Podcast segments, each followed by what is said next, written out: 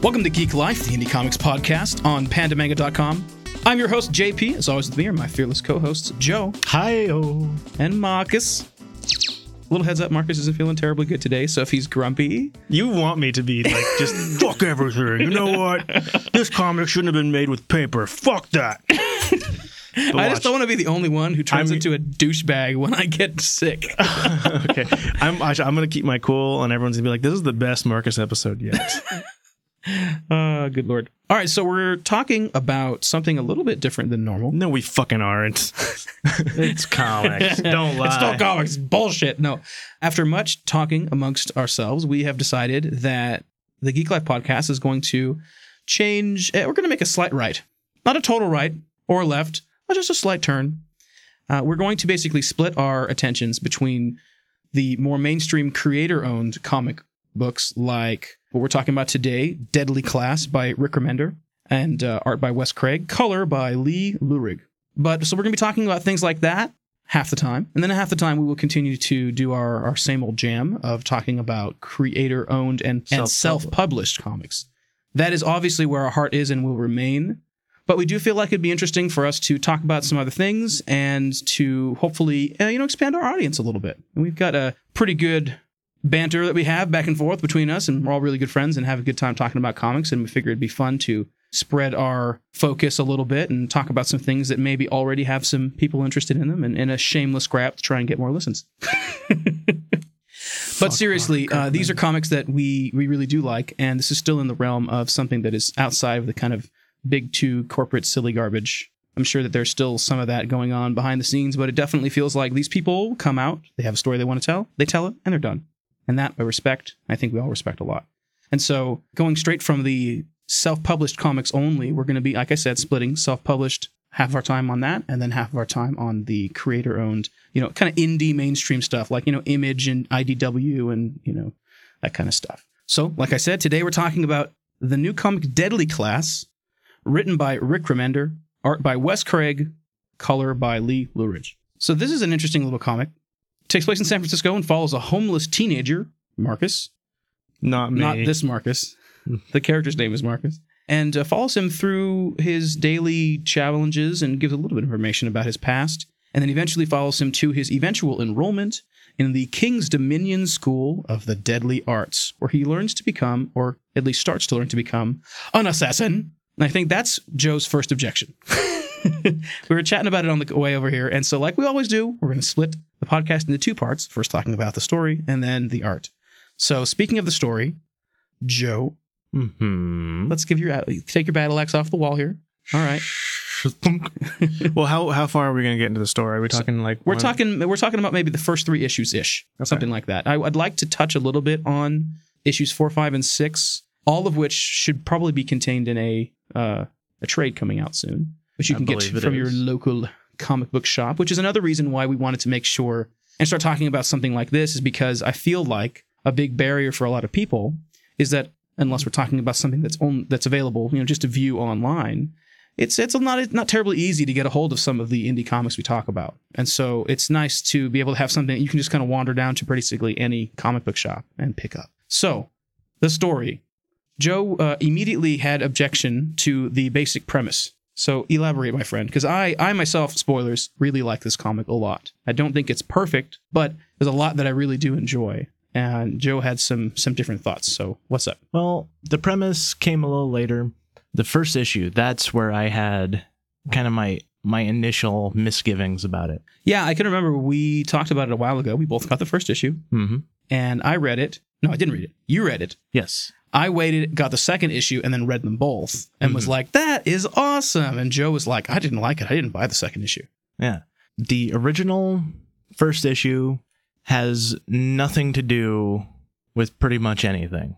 I completely agree. Yeah. It had all that backstory for Marcus, and then the last two pages is, by the way, this is all about... what you just read doesn't really matter too much except to give you a little insight on that character.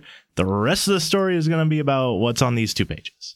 And I was like, well, well, shit, thanks for wasting my time. Yeah, you know, that is something that I would call really confident storytelling. And we've talked about before, sometimes that comes across as as masterful and awesome. And sometimes it comes across as a gamble and a loss. And I'm not sorry that it was done this way, but I do I definitely agree with you that it felt like the whole first issue was heading in one direction, and then in, like, literally the last like two or three pages, it just boom, total mm-hmm. total flipped on your head. And I don't mind and kind of out of the left field, what a twist. That's not a problem yeah. so much, but you know, ongoingly, it doesn't really seem to come back up into the story, except for, you know, I guess a little bit in, in episode three or episode three, issue three. I didn't have as much of a problem with it as you did. I feel like, and it could just be because I read issue one and issue two back to back, mm. so that as soon as things changed, it was like, what? School for assassins? I thought he was just some sad homeless kid. Huh? Yeah. I'll continue reading. And then I read into issue two, and it's like, oh, okay, we're kind of getting into the rhythm yeah. of how things are really going to ongoingly be well, for the rest of the story. Even when it introduces all the, the second characters, and they come in and kind of save his ass when he's running away from the cops. That right there feels like, okay, this could be, you know, a secret society that's training these young people to be assassins. But then when it drops them down, they take the elevator underground into this giant chasm, and it's a freaking Victorian mansion, and everyone's in school uniforms. What the hell is this? And it just made go- Joe go, ugh. Yeah. And see, I disagree with you that that's that's not confident storytelling. That's That's kind of half-assed storytelling. No, the confident storytelling part is specifically talking about how the first issue spends most of the issue on character development, which See, is not that's exciting ex- most of the time. That's exactly where I disagree, man. If it was really confident, it would get you into the meat of the story and let all this background character development kind of emerge. I think we've talked about that before on a, a bunch of the indie stuff. Well, it's it's first issue-itis. It's, it, it's people it, trying to establish what it is, but they didn't do the job of establishing what it was, because yeah. all I knew was that there was a homeless guy. I knew that at the end of the issue that there were cops chasing him, and I'm on issue three, and I still don't know why. Mm-hmm. So it's like they wanted they wanted to spend the issue establishing the character they, and getting background story, and yet they still didn't even manage to do that.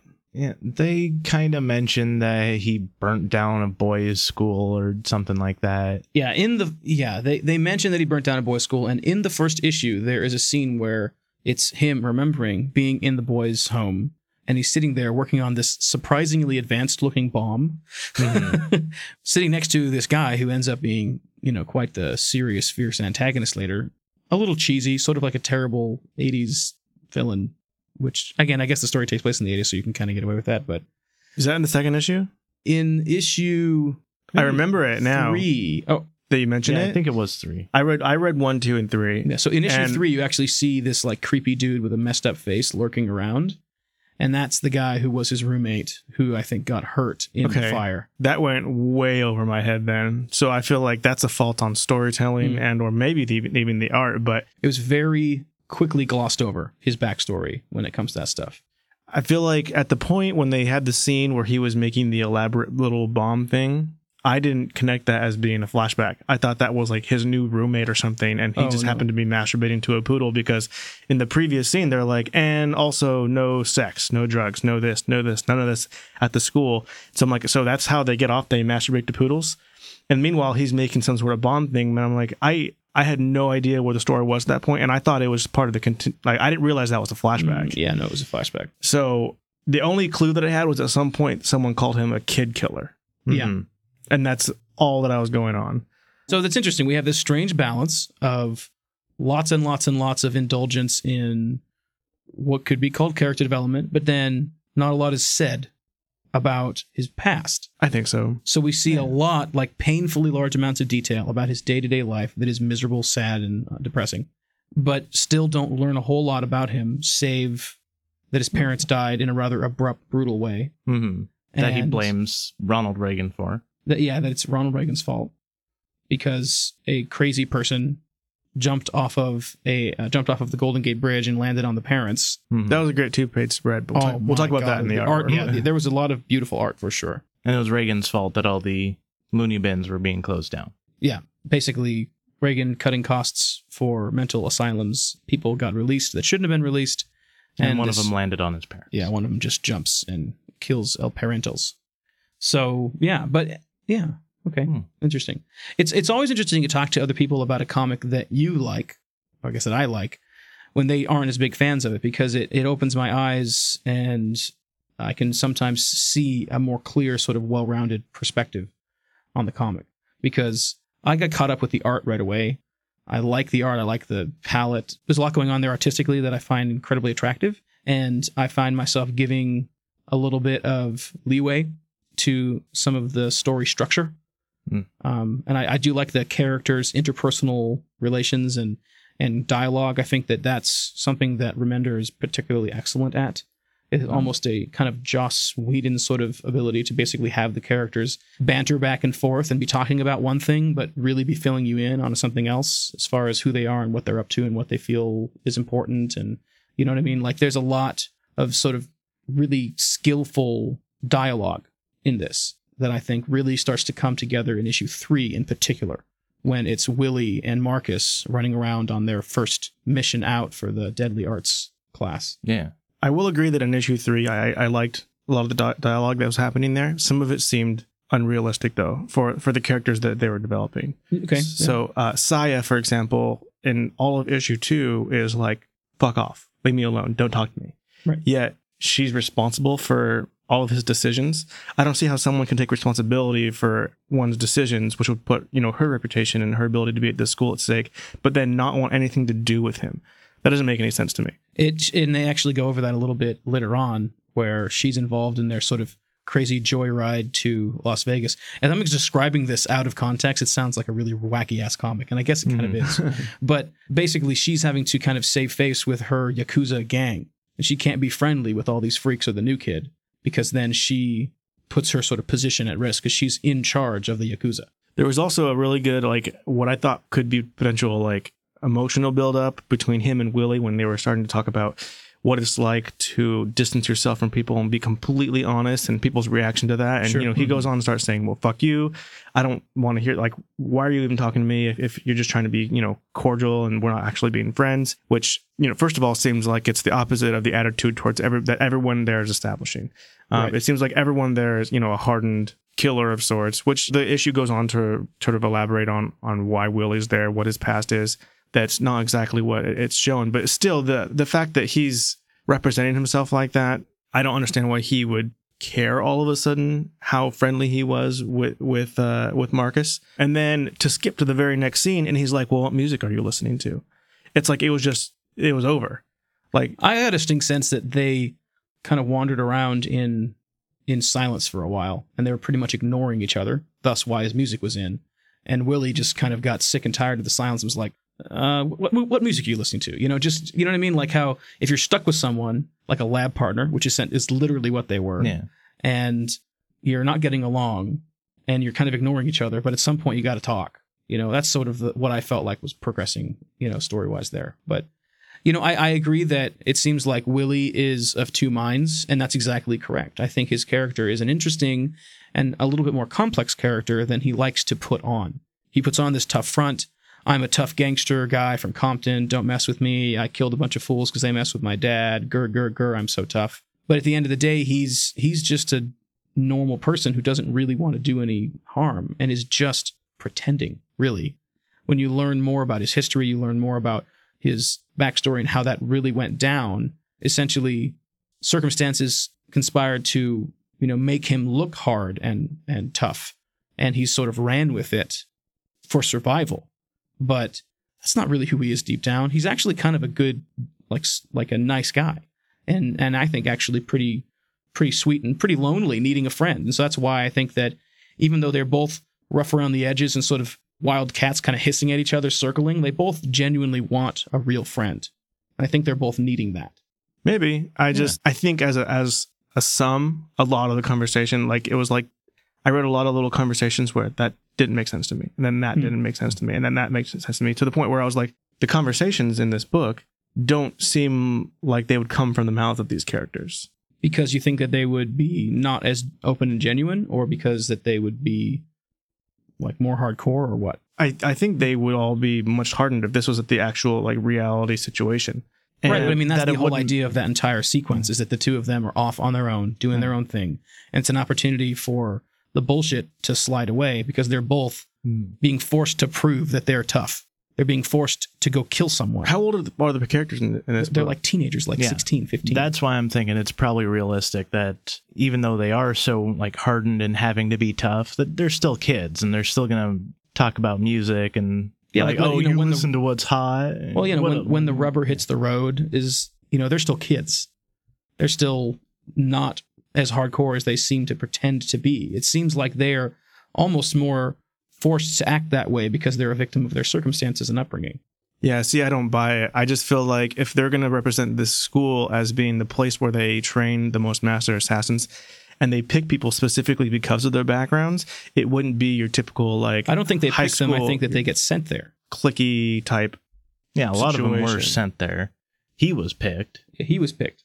He was yeah. picked by by Master Lin because he feels like Marcus represents the spirit of the school, in that those who are not in power can still affect those in power and can change the world with a bullet. That's their sort of deal, you know. And so he feels like someone who is from a low class, you know, homeless type person, struggling, really no power to change the world, is still capable of changing the world. And he wants to kind of, still in the spirit of the school, do that. So he basically, the school sponsors him in, whereas most of the people are sent there by choice, by mafioso bosses and drug runners and all this sort of stuff. They're basically sending their children there to make them tough and scary. Hmm. Yeah, I I didn't connect with that. For some reason, I feel like, I mean, specifically with, with Marcus, because the first issue is, the first issue is no joke. It's not like he's having any sort of comedy in it. No, you know, it represents first a, issue very, rough. a very, very dark, yeah. depressing, like at one point he's standing on the edge of the bridge thinking about suicide type lifestyle, and to fall into a Buffy the Vampire Slayer type high school environment, mm-hmm. it, to me, it, it just it doesn't connect. It's it's a more serious tone than I feel like was, what was being represented by the characters in the book. Yeah. That's really why the first issue totally turned me off. It's because it was too serious. No, it was so serious. And then, oh yeah, by the way, it's a sexy teenage high school mm. for assassins. Uh, yeah. Yeah, it's right. It goes from this sort of dark, gritty, sad, pensive, life is hard, the world is terrible, to this cavalier, plucky high school that's, you know what I mean? Like, yeah. everybody there is very cavalier about how hardcore and how deadly, and, you know, we're going to, mm. you know what I mean? Like, it's... And that yeah. disjointedness really just keeps on popping up throughout the book. So, you know, that's really why I can't get into it. Interesting. Interesting. I guess I just kind of bought into it and was along for the ride. I mean, I actually really, really, really, really, really like... you know, Buffy the Vampire Slayer stuff and that kind of stuff. So maybe it's just for people like me who like that, you know, it's not really realistic, but it's, they put these people in these situations and they're supposed to be capable of all this badassery, but they're still genuine and not all jacked up inside. And, you know, I don't know, maybe it's, maybe that's what it is. Maybe it's a kind of Buffy the Vampire Slayer, Angel sort of Joss Whedon type thing. Oh. And I like Buffy and I like Angel just fine. I just, I feel like this type of setting is not what that should be. Yeah. No, I watch all of Joss Whedon stuff, yeah. and this is... Like, the character interaction feels similar, but the premise doesn't fit the character interaction, is what you're saying, right? Kinda, and also just the way it jumps from having to be badass to having the quirky character development. There's no middle ground. Like, it goes from, ah, crap, you're falling off a building, I'm gonna save your life, to, so what you listening to? Mm, yeah. It's like typical eighties music. It's, oh, I hate typical eighties music. I listen to atypical eighties. And right, yeah. right, right. You know, Whedon has that subtle way of going from, oh crap, we're being shot at, to, all right, well, that's over, let's get a beer. Right, but it feels like a reasonable transition instead of mm-hmm. kind of like clip. Yeah, I see. Well, I mean, even the even the type of characters that are in the environment for Buffy, you know, they're high school kids. So mm-hmm. it makes sense that even though supernatural things are going on, that they would still be high school kids. Whereas yeah. these guys are supposed to be hardcore killers. That's kind of what I thought. And, and yeah. the other thing, too, is that it represents them to be hardcore killers. And at this point, I'm not sure how many of them have been at the school for a long time and how many mm-hmm. of them are just starting school. Because it, like, I don't know. He's been there for, what, like two days? Yeah, he's been there for two days. And he kind of seems like, is he at the same level as everybody now? Like, I don't I don't know where mm-hmm. the spectrum is for who is the be- most badass out of all of them, because I don't know who's willing to do anything. If it were taken as seriously as I feel like it it would be, you know, the rules, no drugs, no killing other people in the school, some of the things that are happening in the book would be happening. Like the kid that gets jumped in the showers. immediately followed by the penis joke about him. And it's just like, it just, it felt out of place for what they're trying to do in the story. So maybe this would all work better if they were a little older and not a bunch of high school kids, if you wanted to continue this premise. I don't know. I think the goofiness is just, it, it kind of kills it for me. Hmm. Interesting. Yeah. All right. Well, definitely a little more somber look at, at the comic. But uh, yeah, so well, why don't we go ahead and take a quick musical break. When we get back, we'll continue on and talk about the art, which I think will probably have a lot more positive comments than, than the writing. Oh, indeed. You're listening to Geek Life. Stick with us.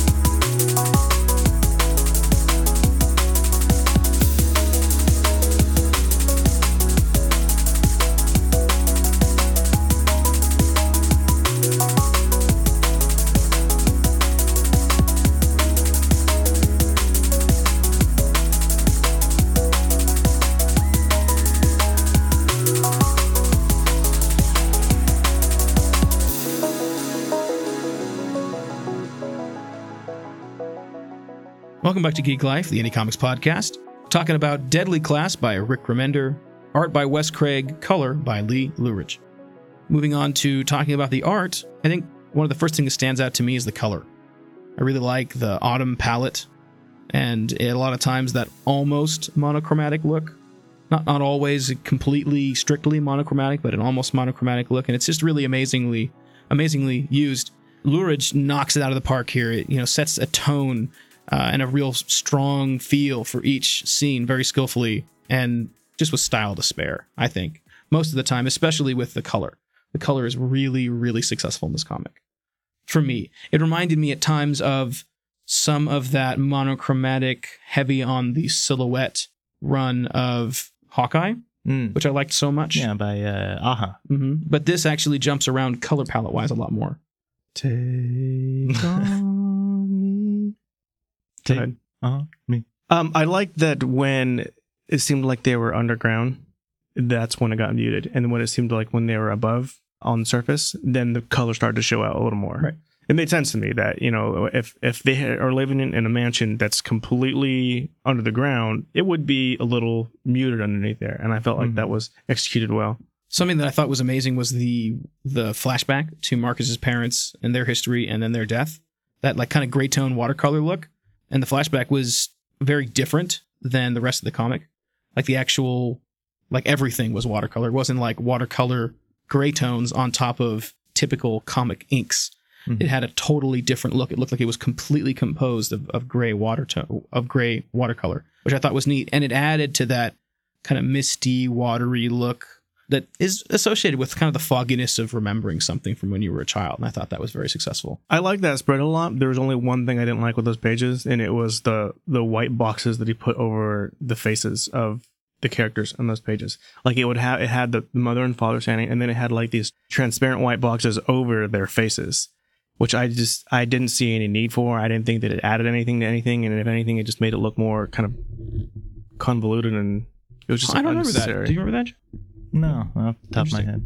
But splash pages throughout the, the first three issues that I read, almost every one of them was was really impressive. The the one mm-hmm. with uh, Marcus and Willie jumping from one oh, to the other that was yeah. great, a great great page. And, and I then the, in the, the back three of the book panels on the right side. Well, in the back of the book, it actually shows you the progression. Yes. Of uh, you know the the the rough thumbnails to the inks to the final colored product, and it's it's always fun to get those kind of behind the scenes progression steps for a page that is particularly well done. Definitely. Mm. I like how they had all that detail and that big jump, and you know, they really spread, I guess, one and two thirds of another page. And then on the right side, there were the three boxes vertically red that, you know, describes Willie almost missing the roof. And the silhouettes are s- somehow so expressive. And I love the little, the three little lines above Willie's head that have him kind of go like a cartoon, like, boink, oh shit, I'm yeah. going to miss this. Mm-hmm. Like that really cracked me up. And uh, yeah, that, that scene in particular was really awesome. But something I was really impressed with was how the lines and the color worked together so well. Like the lines didn't dictate every single thing that the colorist would have to fill in.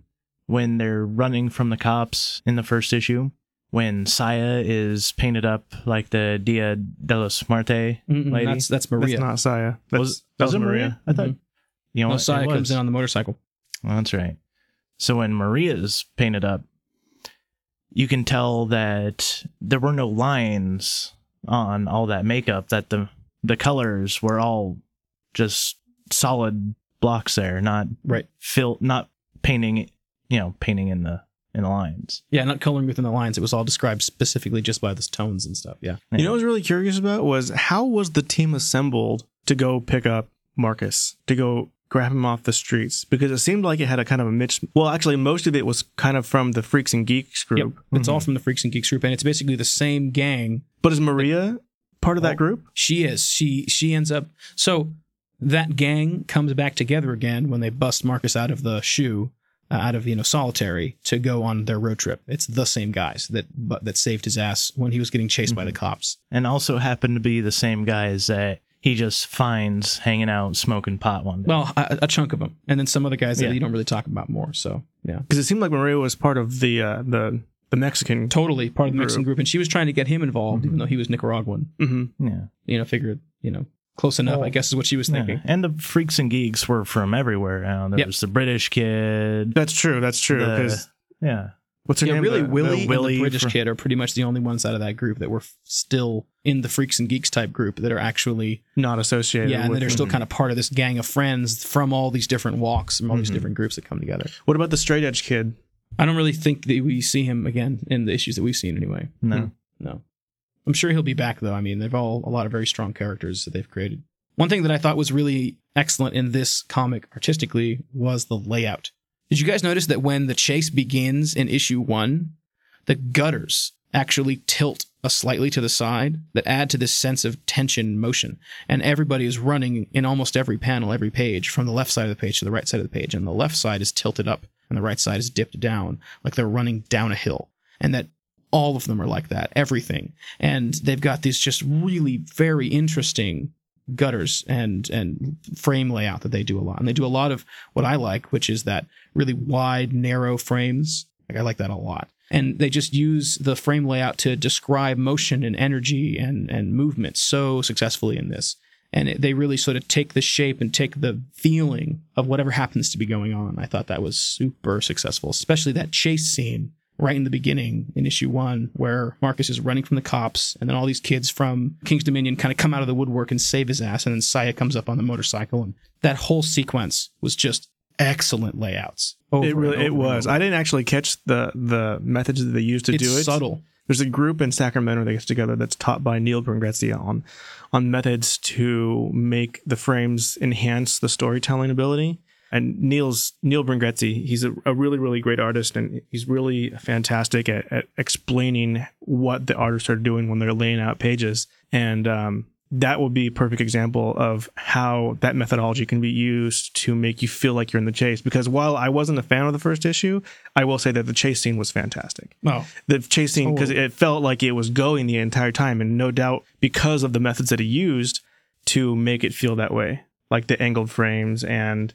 Uh, always, you know, left to right, so that it keeps the story going in that direction, like leading on to the next page. Right, exactly. I mean, just again and again and again, the way the the layout works, the the frames, how they work together, how there's sometimes no frames, how the gutters aren't really ever drawn with black lines, but they're just white spaces. Like, it's just, that is a very, very slick, tight, kind of advanced way of layout. And I think that as we read more and more comics, we realize that once you get past being able to draw the forms and make them be like, oh, that looks like that, and that looks like it's not all warped and messed up and has foreshortening problems, but like, I want to draw a person holding a gun, wearing, you know, jeans and wearing a leather jacket, and you can go like bang and make that happen visually, then there's a whole nother realm of skill that you have to work out, which is laying it out, putting it in the frames, arranging the frames, making sure there's space to describe where they are, what they're doing, where they're going, enough space for them to talk, enough space for there to be sound effects, it, and how to angle things. I mean, there's so much in the layout.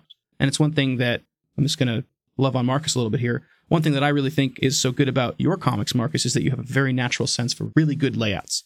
Some of that could be attributed to Neil, probably. Oh, I'll bet. I went I'll to bet. a lot of his tutorials. But I mean, so. it makes it makes things go a really long way. You know, your your comics aren't the um, super hyper realistic, incredibly huge amounts of detail type comics. At times they are, but it's raised to such a higher level because the layouts are so sharp. And I think that that's one of the things that I have come to realize I like so much about so many of the comics is it's really less about the pictures in the frames and more about how they work together and the frames themselves. Mm. Storytelling ability. You know, it's yep. something that we've talked about in the past. And if your artist has, is a great artist but can't tell a story, then it's going to hinder the comic book a lot. All day long. Yeah, absolutely. There was one facial expression in the third issue that I felt was out of place when they were about to kill the, the first homeless guy. That, that was their target because of his reputation as being a bad guy. And then you find later that he was actually the same guy who was trying to steal Marcus's shoes when he was homeless in the first issue. Mm-hmm. Um, but he says something like, if you wanted your shoes, I could have just given them back to you. Or he has some sort of greeting to Marcus that he recognizes him, and his face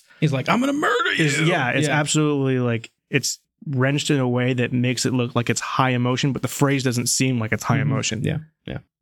One of the things I wanted to make sure to bring up artistically was the way that they did the flashbacks to Willie's childhood, where his father was killed, his uncle comes in, kind of saves his bacon, shoots the guys, helps him sort of come up with how things are going to go.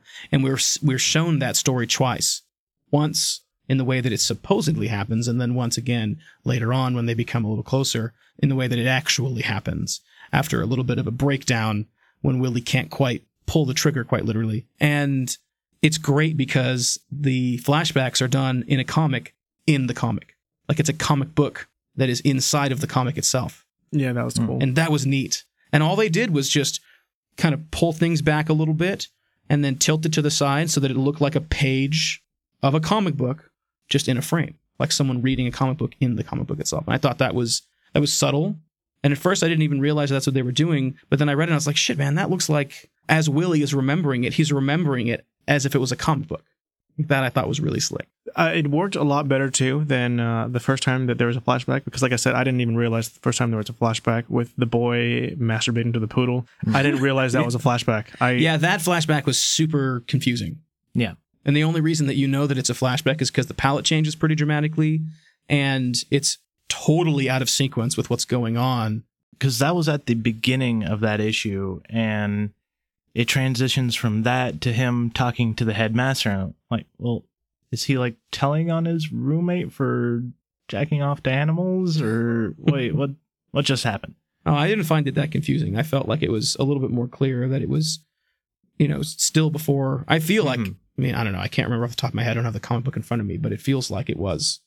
I also remember that the beginning of the of the T V show that they were watching was describing a poodle and a poodle's skull. Mm-hmm.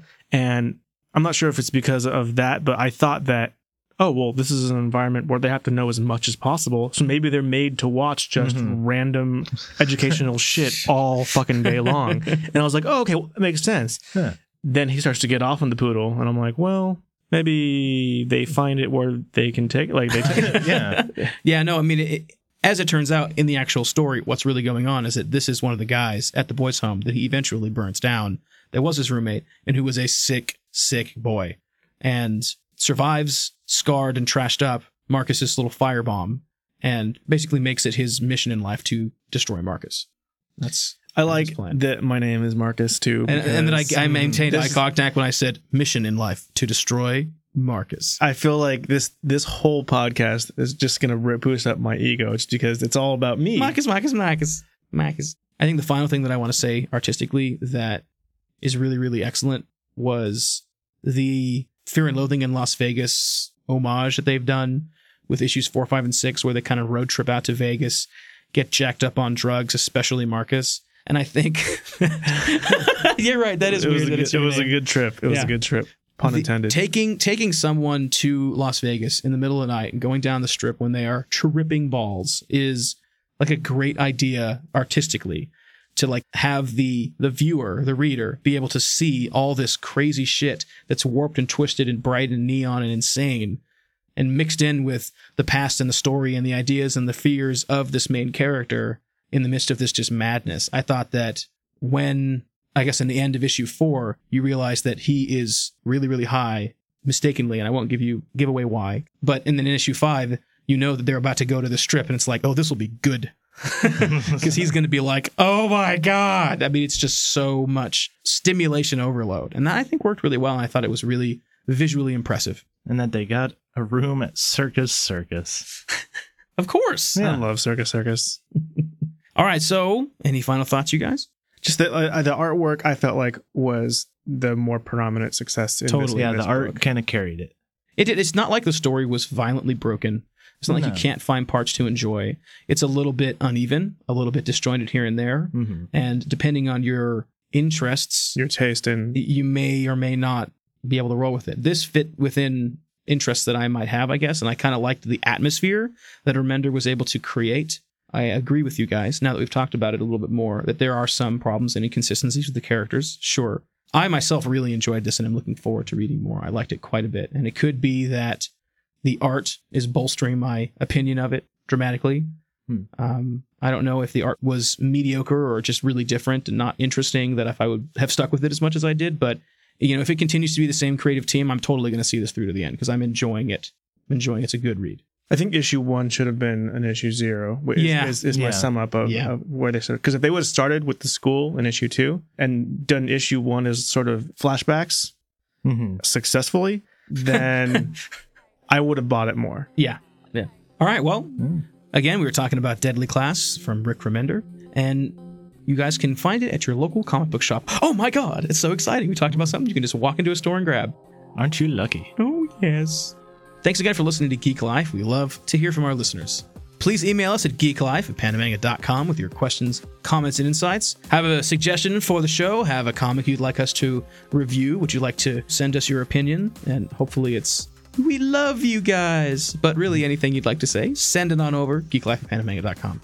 Music has been provided by AirPlus Recordings. As always, links to the artists and songs featured in this episode are available in the show notes at podcast dot pandamanga dot com. If you'd like more information about AirPlus Recordings, visit airplus recordings dot com. Now, this is Joe, and we will see you next time.